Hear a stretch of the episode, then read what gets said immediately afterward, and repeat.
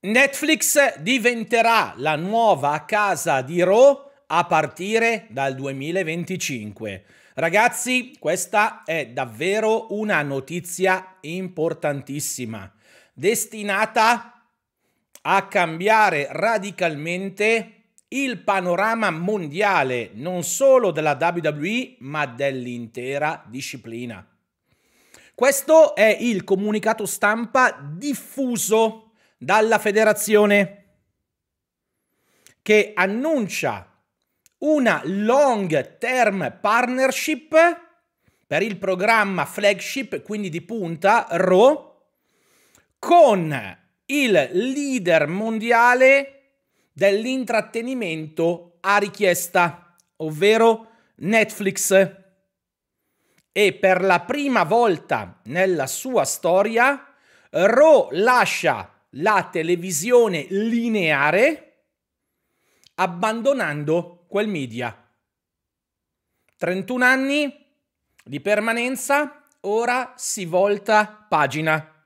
Dal gennaio 2025 Netflix trasmetterà in esclusiva Raw negli Stati Uniti, in Canada, nel Regno Unito, quindi in UK, e in Latino America, in America Latina, insieme ad altri territori e nazioni che saranno aggiunte col passare del tempo. Come parte dell'accordo, Netflix diventerà anche la casa per tutti gli show WWE e gli speciali prodotti all'esterno degli Stati Uniti, inclusi i Raw esterni a quel territorio e qualsiasi altro show settimanale, quindi anche SmackDown ed NXT, purché registrati, lo ripeto, fuori dagli States. E non solo, diventerà anche la casa dei premium live events, tra cui, qui citano, WrestleMania, SummerSlam e la Royal Rumble. In aggiunta ci saranno anche i documentari, le serie originali e i futuri progetti a cui la WWE sta al momento lavorando. È un accordo trasformativo, mutevole, ha detto Mark Safiro, presidente della TKO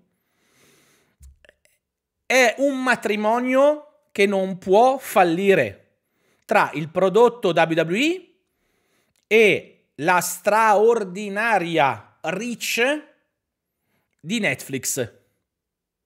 Quindi la capacità di raggiungere gli spettatori di questa piattaforma. Questa partnership altera in maniera importante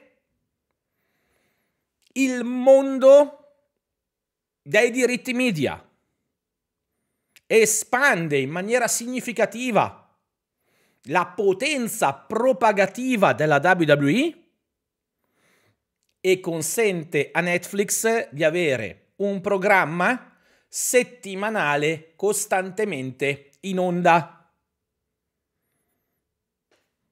Qui ci sono le altre dichiarazioni dei dirigenti. Mm, non c'è nulla di particolare da aggiungere. E allora andiamo a vedere cosa ci dice il Wrestling Observer al riguardo. Visto che, come potete notare già qua in alto dal titolo, abbiamo dei dati economici. 10 anni di partnership per 5 billion, 5 miliardi di dollari per quanto riguarda i diritti pagati alla WWE.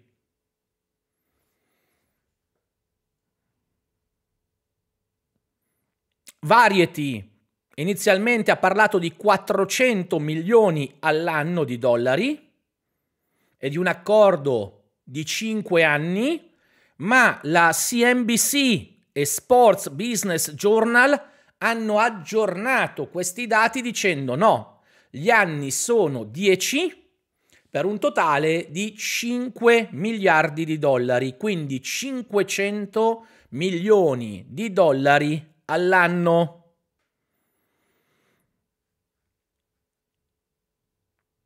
Ora, c'è un punto che non è del tutto chiaro. I diritti della WWE di Raw con la NBCU scadono ad ottobre 2024, mentre Netflix inizierà col 2025. Quindi qui dicono c'è questa questione aperta.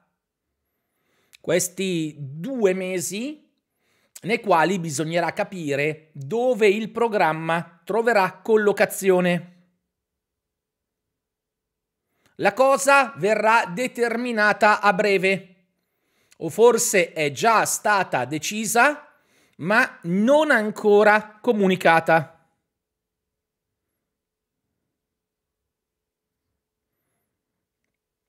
La cosa interessante è proprio il cambio di paradigma.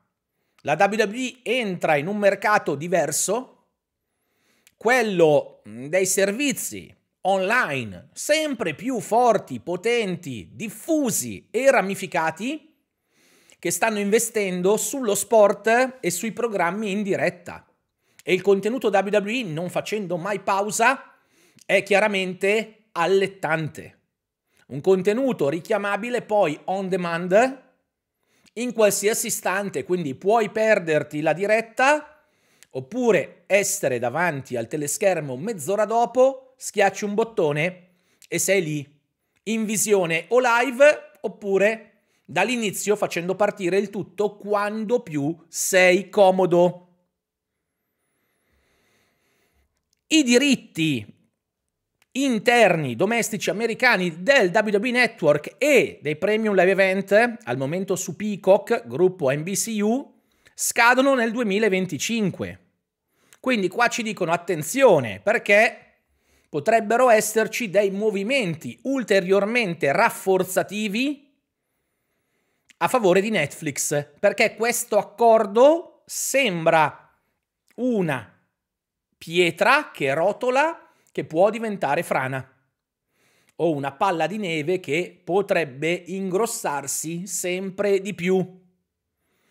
Tra l'altro, altra notizia grossa, nella giornata di oggi mm, The Rock è stato nominato nel consiglio dei direttori della TKO, col compito di eh, lavorare per la diffusione ulteriore a livello mondiale della WWE e della UFC.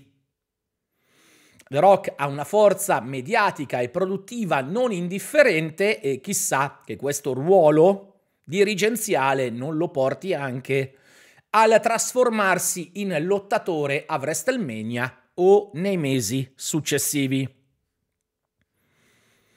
Netflix ha 247 milioni di abbonati credo che siano quelli americani, mm, qui non lo specifica. E quindi è un'utenza importante sulla quale verificare quanto può guadagnarci la WWE a spostare il suo focus dai media tradizionali ai new media che ormai new non lo sono più ma che per quanto riguarda il wrestling non hanno mai fatto parte dell'equazione.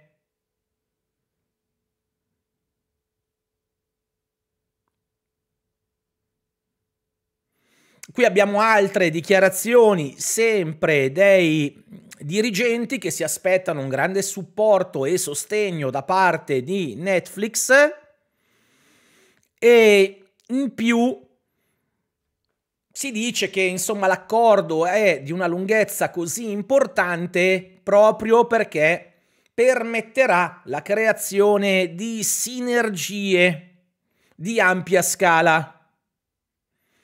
Dieci anni vuol dire commitment, ovvero una dedizione al prodotto che non può essere un mordi e fuggi, ma un tentativo di crescita costante e parallela.